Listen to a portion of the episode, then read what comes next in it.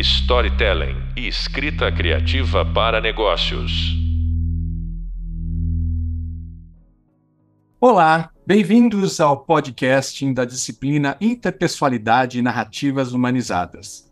Eu sou o professor Valdir Simino e no podcast de hoje vamos falar sobre responsabilidade pessoal e social. Para falar sobre esse assunto, nosso convidado de hoje é o filósofo Gabriel Perissé autor de várias obras focadas na importância eh, da educação eh, para a formação do ser. Eu vou até desfiar alguns, porque são tantas obras que esse senhor eh, produz que é fantástico, né? Ler, pensar e escrever, o valor do professor, a gente precisa valorizar muito essa figura, porque é essa figura que forma todas as outras profissões uma, pedagogia, uma pedagogia do corpo, filosofia da educação, formação integral, a palavra é o futuro, e é isso. Esses são alguns dos muitos livros que o Gabriel eh, escreveu e são livros de sucesso. O Gabriel é mestre em literatura brasileira pela USP e mestre em teologia pela PUC do Rio Grande do Sul. Também é doutor em Filosofia da Educação e doutor em Teologia pela PUC, também do Rio Grande do Sul. Nesse encontro, é, poderemos refletir sobre três conceitos básicos para que essa responsabilidade, né, porque é uma palavra tão pesada, mas ela é imperativa, que temos sobre a palavra, quando lançamos a palavra nós já estamos, de uma certa forma, comprometendo. E num mundo tão agitado e tão enraizado em, em, em valores, onde o ser sempre é coisificado, vale a pena refletir. É, Gabriel me abriu a possibilidade de conhecer um autor é, Lopes Quintais, um autor português que enaltece o trabalho voluntário e coloca o valor da solidariedade no seu devido lugar. Gabriel, muito obrigado pelo, pela sua, pelo, por esse encontro, né? Que a gente vai falar de âmbitos de encontro. É, eu fico muito feliz da gente poder discutir e trocar algumas ideias. Eu queria que você começasse falando sobre a etimologia do conceito da palavra dialética, como ela é importante na construção dos encontros humanos. Se você quiser também falar um pouquinho do, do, do Lopes Quintais, eu vou ficar muito feliz. Vamos, vamos conversar, Valdir. Sempre uma alegria conversar com você. O nosso diálogo sempre fluiu muito bem, o que mostra que nós somos seres do encontro, né? Nós vivemos para o encontro. Então nós temos aqui mais um episódio da nossa jornada de encontros há, né? há duas décadas já. Há duas décadas. É, né? Mas enfim, é... só uma correçãozinha, é... o Afonso Lopes Quintais é espanhol. Né? Ah, perfeito. O, o, o, ele mora, ele, está vivo, né? Mora em Madrid, tem 95 anos e ele é um entusiasta do encontro, é um filósofo do encontro. A palavra encontro, e vamos falar também sobre dialética, diálogo, âmbito, todos esses conceitos que o Lopes Quintais é, é, utiliza na sua obra, é, o Lopes Quintais é, é conhecido como um, um, dos filósofos do encontro. A palavra encontro ganhou muita força e, e o conceito de encontro ganhou muita importância é, na Europa né, e no mundo, mas na Europa de modo específico, ali no, no momento da, das duas grandes guerras. Porque foi, foi o momento do grande desencontro da Europa, né? quando a Europa se desencontrou de si mesma. E muitos filósofos começaram a refletir sobre a necessidade de reatar as relações, reatar o encontro. Uh, mas o que aconteceu na Europa é, acontece, acontece no mundo inteiro e acontece também aqui entre nós o tempo todo. Nós estamos o tempo todo precisando recuperar o encontro interhumano, interhumano né, interpessoal. E aí a palavra dialética, nesse sentido, entra numa, numa linha mais existencialista, não tanto do ponto de vista da lógica ou do pensamento, mas do ponto de vista mesmo do, do, dos relacionamentos. Como é que nós podemos é, é, dialogar e fazer essa dialética é, entre, entre os seres humanos, ou seja, como nós podemos conviver sem nos destruir. Parece dramático dizer isso, mas é justamente às vezes o que acontece nas megalópolis, né? Cada um lutando pela, pelo seu espaço. Né? É, eu morei, agora eu moro em Porto Alegre, mas eu morei, morei em São Paulo, onde o Valdir está, e a gente vê que no metrô é, é, e, no, e, nos trens urbanos e, e na, na, nas calçadas, é cada um quase que trocando socos para poder ocupar um pequeno espaço. Né? Então, nesse mundo de desencontros, nós precisamos reaprender a conviver, a dialogar. E o Lopes Quintais oferece uma série de reflexões sobre isso. E uma primeira, né, dentro da nossa conversa, uma primeira ideia é que o encontro só é possível quando há uma bilateralidade. Ou seja, quando, é, quando o Valdir fala, eu escuto, e aí eu falo e o Valdir escuta, e aí vice-versa, e vamos nessa reciprocidade, nessa mutualidade, criando encontro. Então, a primeira ideia desse nosso encontro é que uhum. nenhum encontro, nenhum encontro se faz com uma pessoa só. Ah, mas você, eu, eu, eu, vou me encontrar comigo mesmo. É evidente, tudo bem, podemos, podemos estabelecer. Qual é o monólogo? mas é um monólogo, né? Dizer, tudo bem, eu posso falar comigo mesmo, posso ter, é, como Fernando Pessoa, posso ter vários heterônimos, porém o encontro legítimo e perigoso é sempre o encontro com o outro, né, Valdir? É. É, Gabriel, tem uma, uma, uma grande curiosidade, né? Quando a gente fala do âmbito propício né, o encontro acaba sendo saudável, mas por detrás disso tem a responsabilidade, quer dizer, pessoal.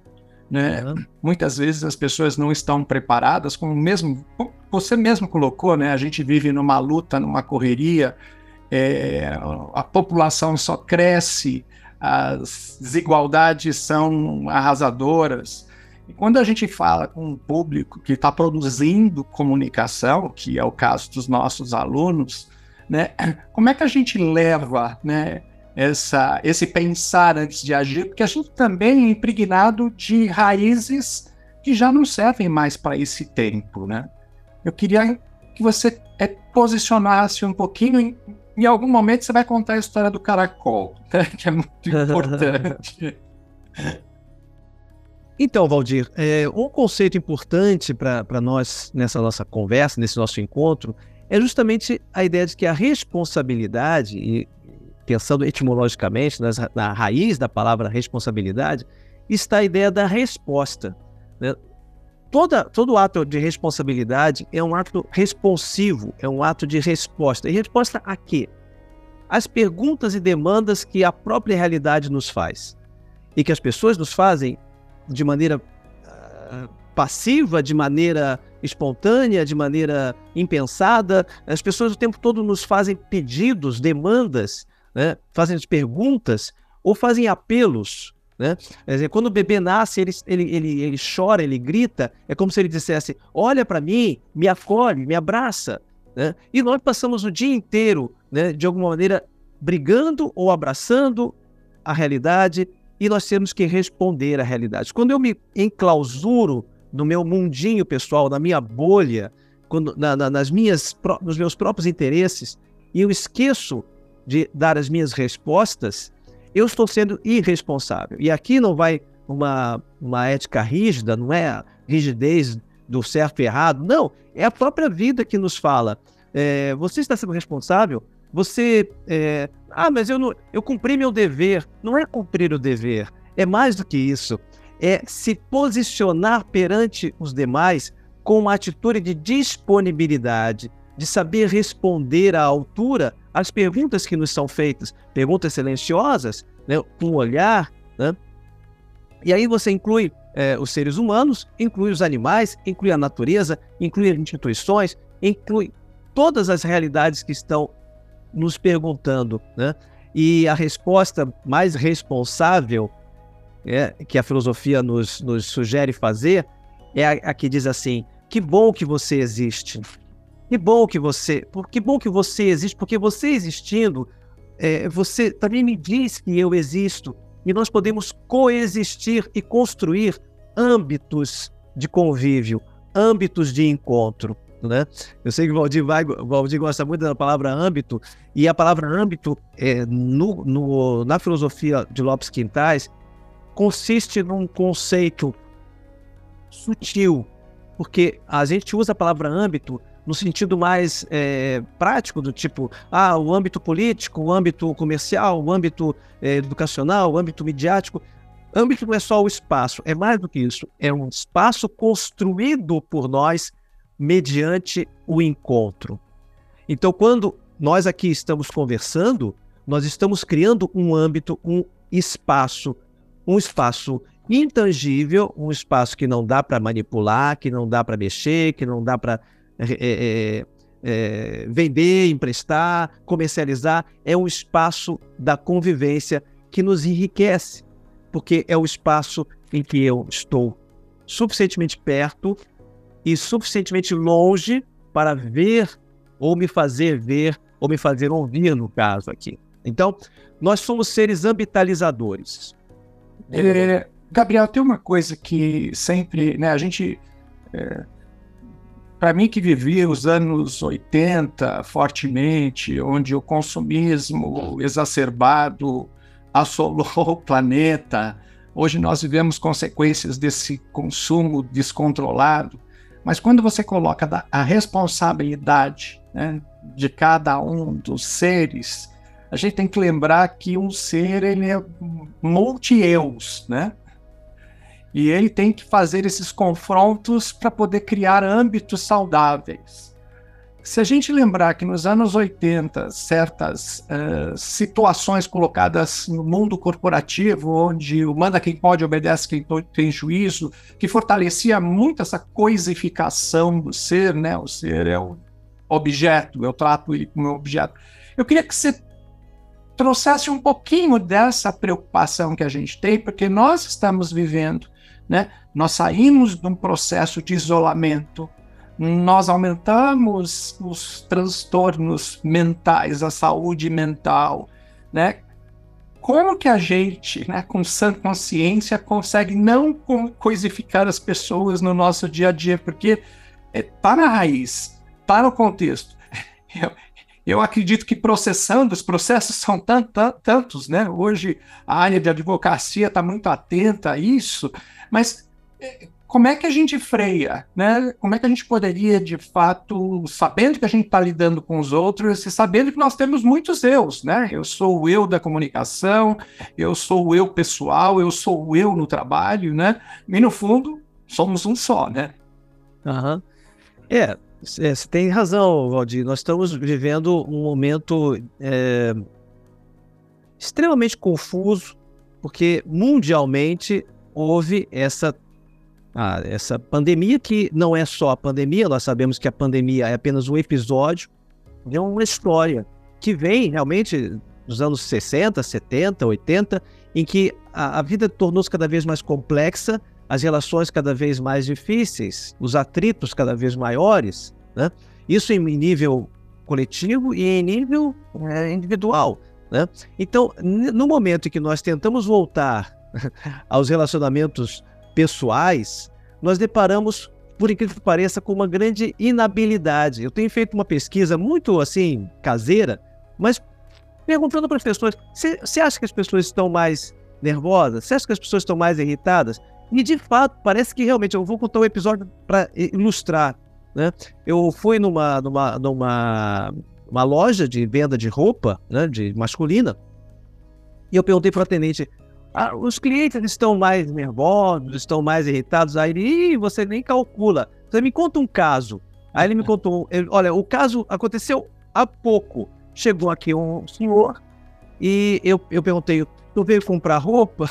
E ele, é lógico que eu vim comprar roupa. Aí, aí eu perguntei para ele, e qual o seu tamanho? E ele falou, não tá vendo? Quer dizer, então é, uma inabilidade e uma intolerância, uma, uma, uma intolerância com relação ao outro. Quer dizer, aquilo que para nós sempre era normal nos relacionamentos, ou seja, a redundância. Você pergunta, é, você está bem? Você está vendo que a pessoa está bem? Você pergunta se está bem para reafirmar você é, faz parte do jogo do diálogo essa tolerância, essa leveza de, de deixar barato, não ficar cobrando picuinha, mas nós estamos muito preocupados agora em manter as coisas de alguma maneira do nosso jeito, do meu modo. E aí vem o que você falava, Valdir, da coisificação. Né? O Lopes Quintais faz uma distinção muito interessante entre uh, os o, uh, o entorno é, é, que nós temos, né? o entorno é, é, que é,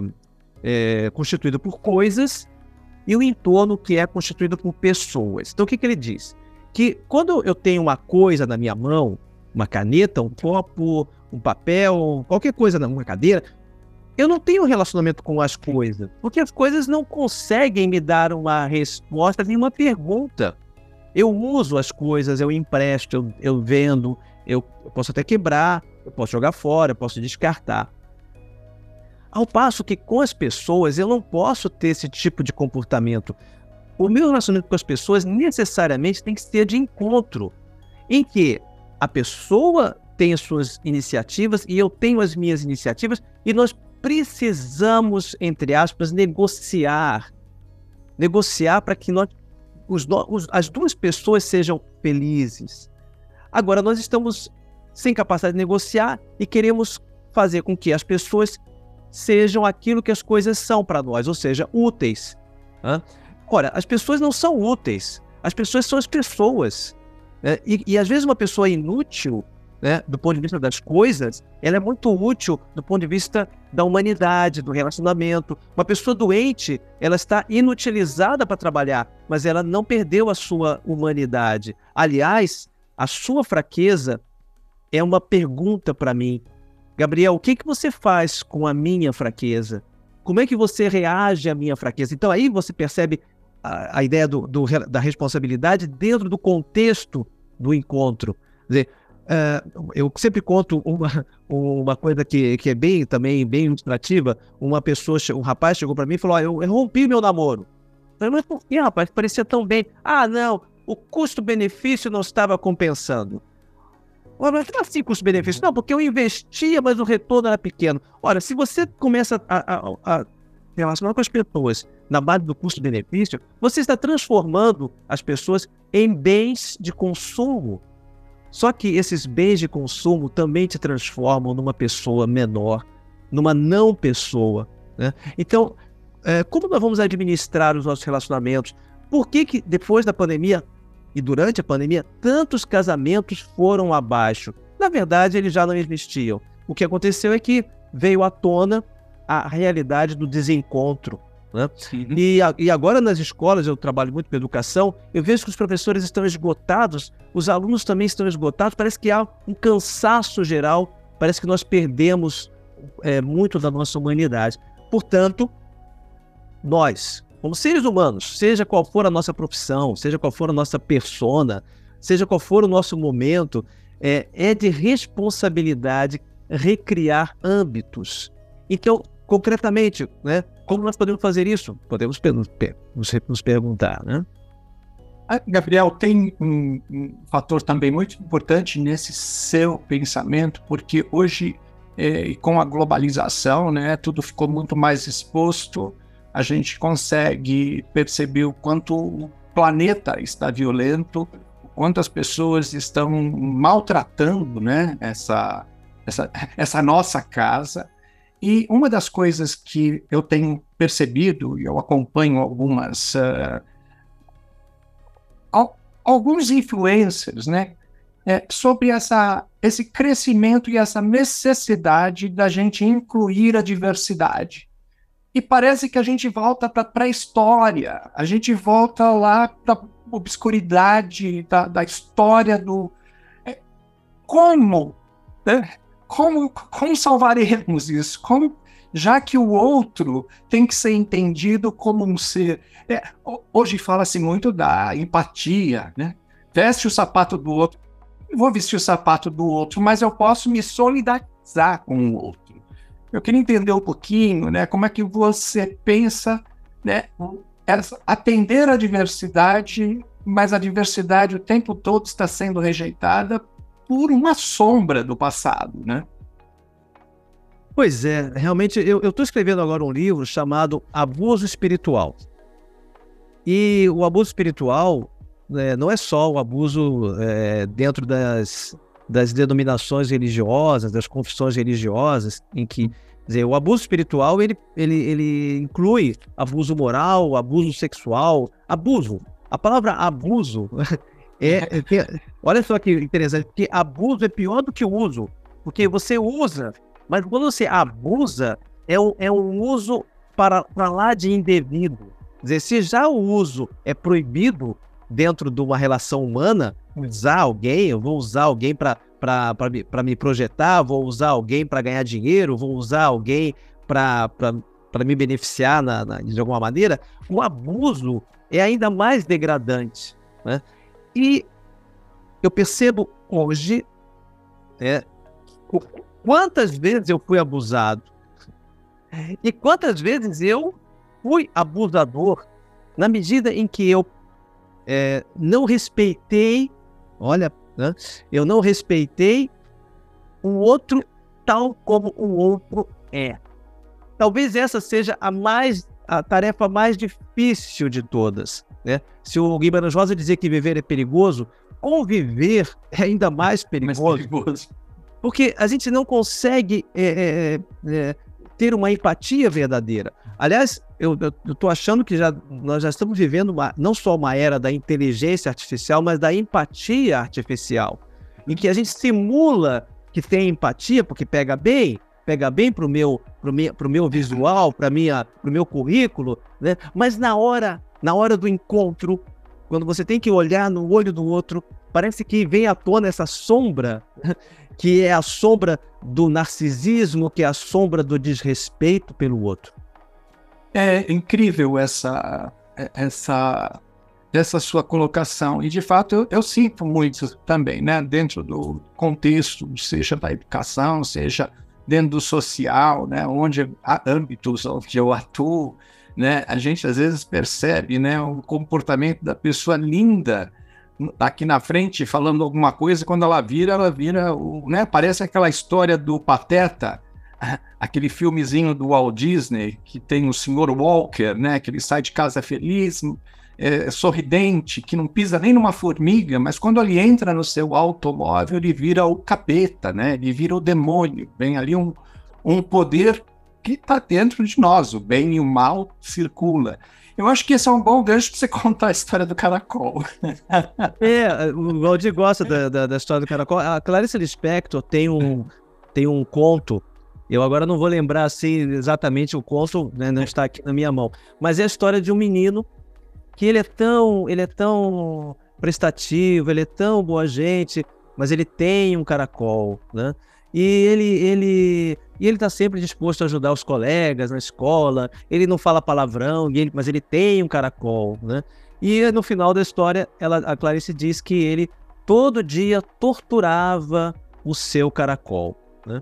E eu contei essa história numa palestra e uma de, depois, uma, uma, numa outra ocasião, quando voltei àquele mesmo lugar, uma das professoras que tinha assistido me, me trouxe uma, numa caixinha um caracol de, de, de pano com agulhas, né?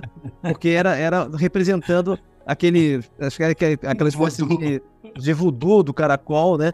E de fato, é, olha só que coisa, né? Dizer, é, acontece isso. Nós temos um comportamento é, dissimulado, né? Nós temos essa, essa aparência né, de, de pessoas é, do bem, de pessoas é, boazinhas, de pessoas responsáveis, mas no momento decisivo do encontro, nós mostramos essa face é, demoníaca, ou essa face é, que todos nós temos, né? O Edgar Morin fala que nós somos homo sapiens, mas também somos homo demens. Nós temos uma demência, nós temos, nós temos disfunções. Por isso que eu, hoje eu sou partidário, eu tô, eu tô entrando numa linha assim, todo mundo tem que fazer terapia. Todo mundo. Ah, mas eu tô bem. Não, tá todo mundo mal, vamos todo mundo fazer terapia, porque é, é a única maneira de nós fazermos esse movimento saudável de reconhecer é, a, a, as nossas dificuldades para o encontro. E no momento que a gente é, é, assim, traz à tona e tudo isso e vê e toma consciência,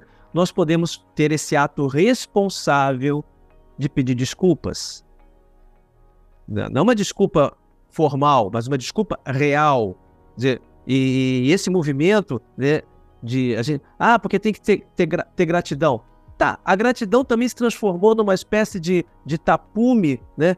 Ah, eu, gratidão, gratidão, gratiluz, gratitude. Gra... Tá, mas.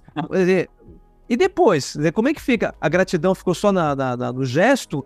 Ou você realmente tem uma atitude de gratidão e que, que vai implicar numa solidariedade concreta, numa disponibilidade de tempo? Mas a gratidão se manifesta quando a gente é, não está preparado, né?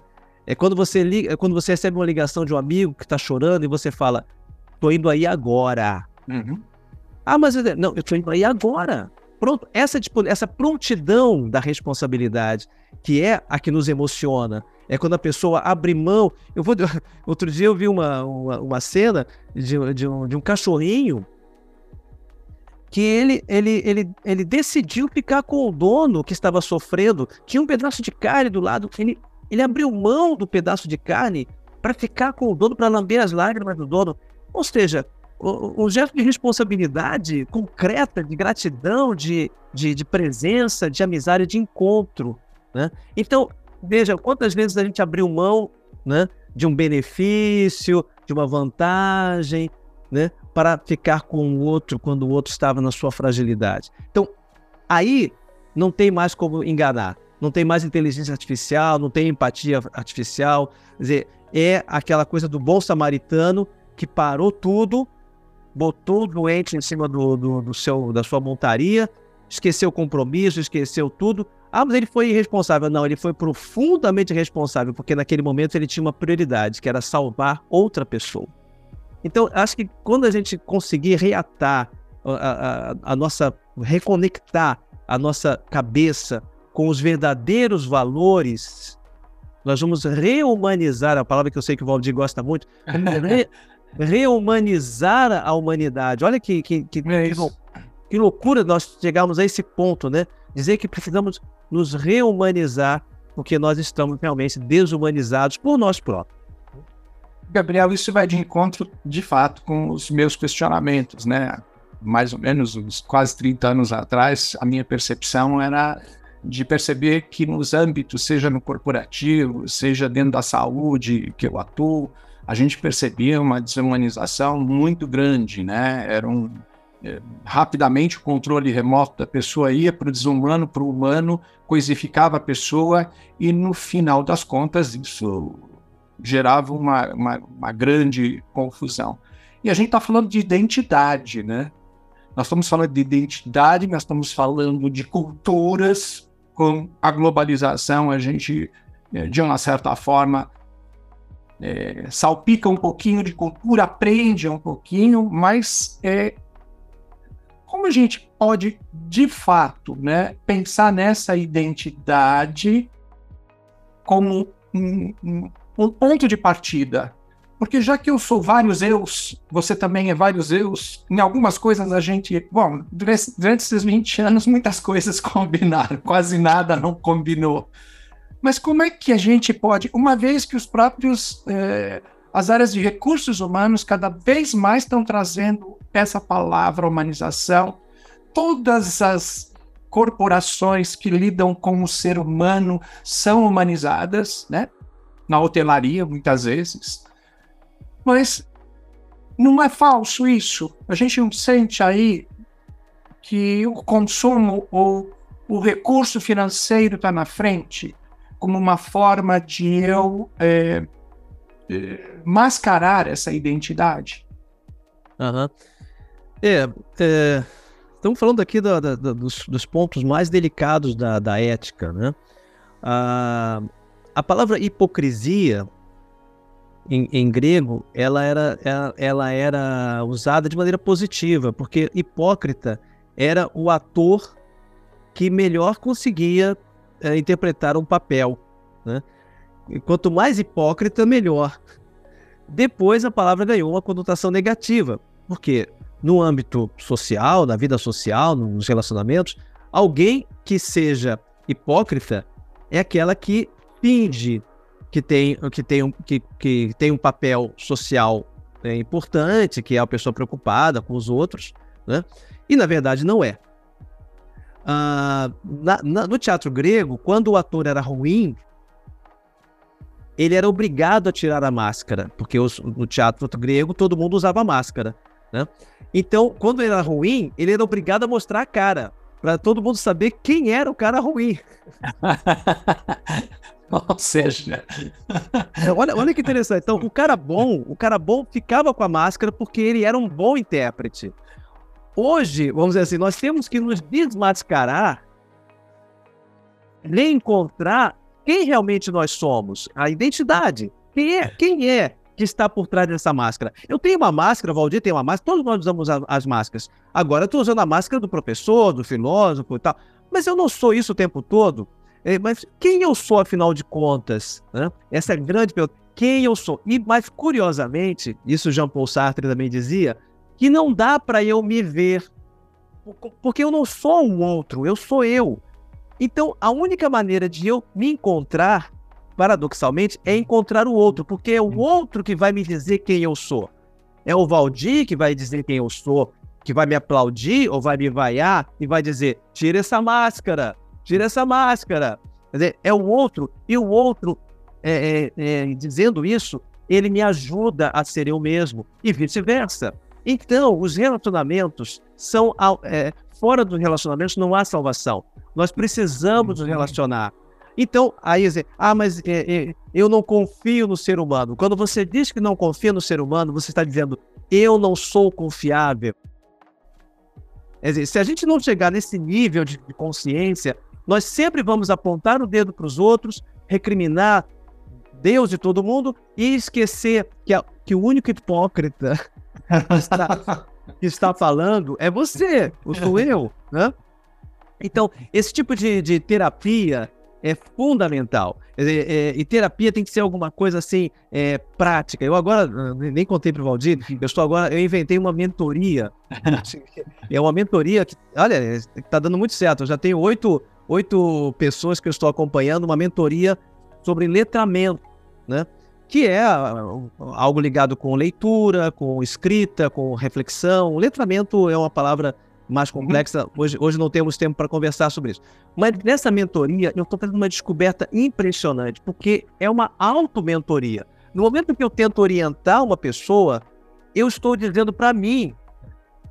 Ou no momento que a pessoa diz que tem uma dificuldade, ela está dizendo, é, eu fico, nossa, mas eu também tenho essa dificuldade. E é, então é, a mentoria termina por ser também um trabalho de terapia para mim. Isso é, isso é, poderoso, né? É, você vê, o, o, Valdir, o Valdir é professor, e qualquer professor sabe que quando vai ensinar, a primeira pessoa que aprende é o professor que está ensinando. Eu acho que esse foi o grande fator de tirar o tablado, né? Desce e se junta com os, com os demais, né? Acho que isso é, é eu vejo que essa prática cada vez mais é, é, ela é, é colocada em pauta. Quando você coloca, né, quero até agora, a gente está chegando aí nos nossos, quase no nosso final bate-papo, quando a gente coloca, né, do ator que é ruim, lá na Grécia, na antiga Grécia, ele tinha que mostrar a cara, a gente vê muito isso com o que os algoritmos estão fazendo com a gente, né? Porque você pensou, você falou, você digitou alguma coisa, procurou e de repente vem aquele monte né, de informação. É o que está acontecendo também com o mundo político. Quanto mais palco você dá para os, é, os maus né, atores, mais eles potencializam dentro da rede. Né? Agora, como é que faz para eles serem? Eu, eu não consigo enxergar, né? Se lá nos anos 60 nós recebemos, 50, nós recebemos a teoria da frequência para ganhar cobertura, enquanto quanto mais inserções de 30 segundos eu coloco na sua cabeça, porque eu estou querendo um share of mine, um pedacinho do seu cérebro, para que a minha marca esteja lá. Quer dizer, como é que fica tudo isso? Né? A própria inteligência artificial hoje já está sendo colocada de uma forma Mas nós temos o, o, o Big, o, o, Big Brother, né? o grande arcabouços de conteúdos que estão sendo. Como é que você vê isso como filósofo, como professor? Né? Outro dia. É o, é, é o final dos tempos. É, pois é. é outro dia. É, é, é, é nós, nós, é, eu sempre brinco, né, que, que quem nasceu antes do ano 2000 pertence à Idade Média. E quem nasceu depois do ano 2000 pertence à Idade Mídia.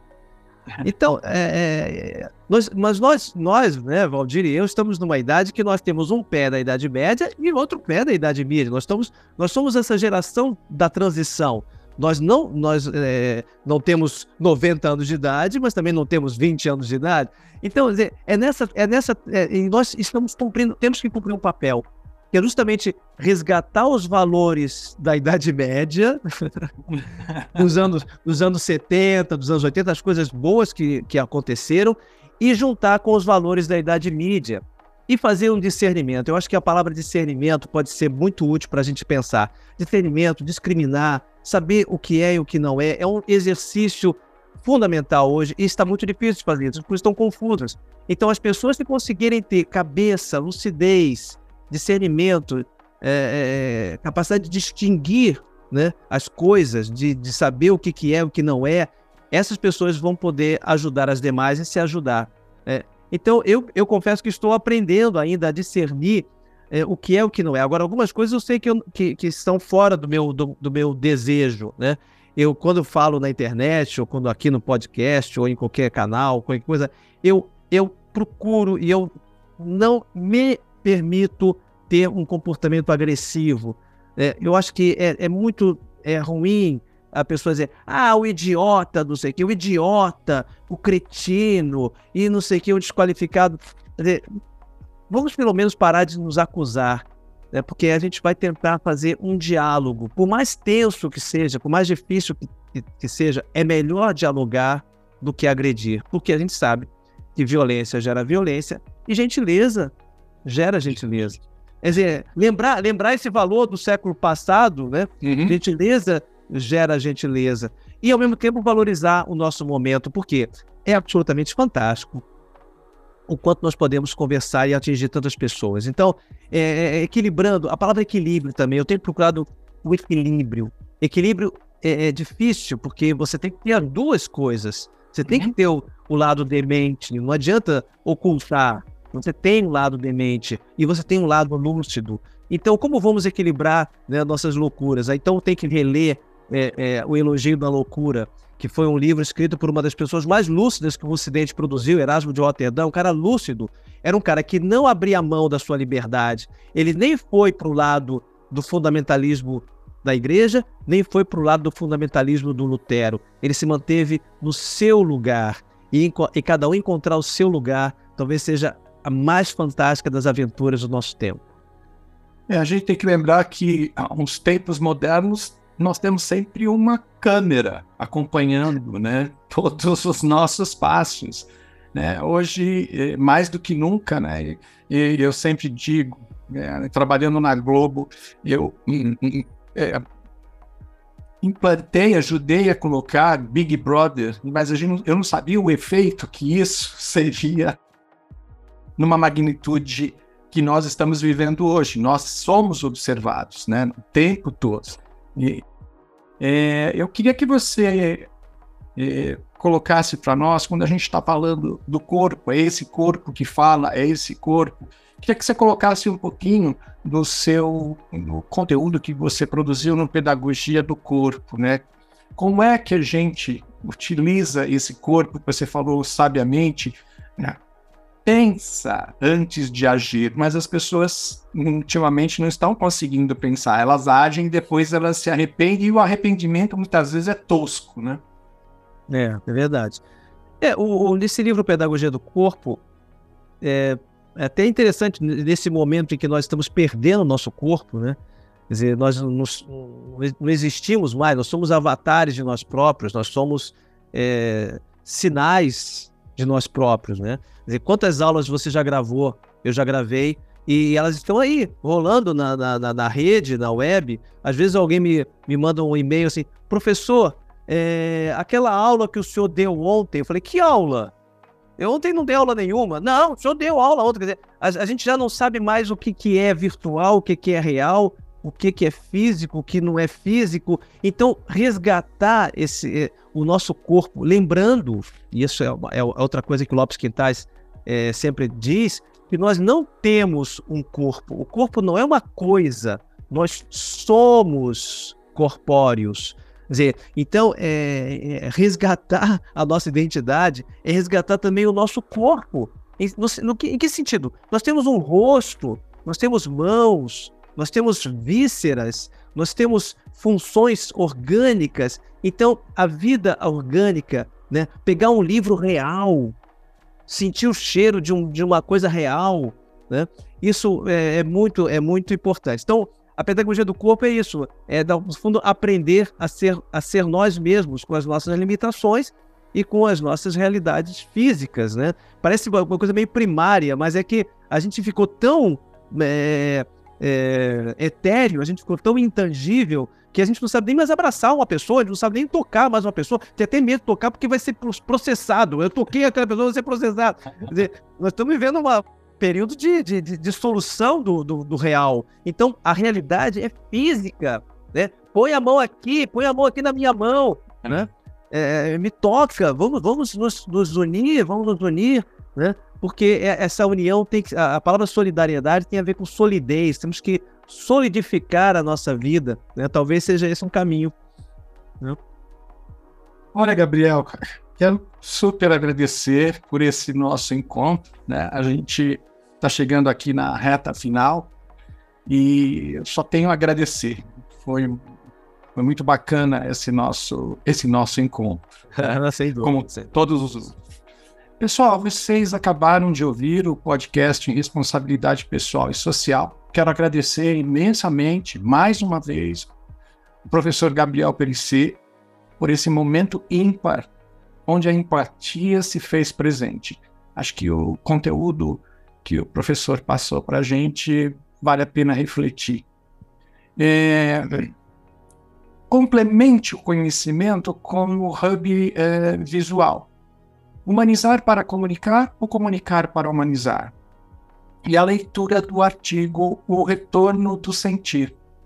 No próximo podcast, vamos abrir espaço para um diálogo sobre o propósito de vida. Você sabe qual é o seu?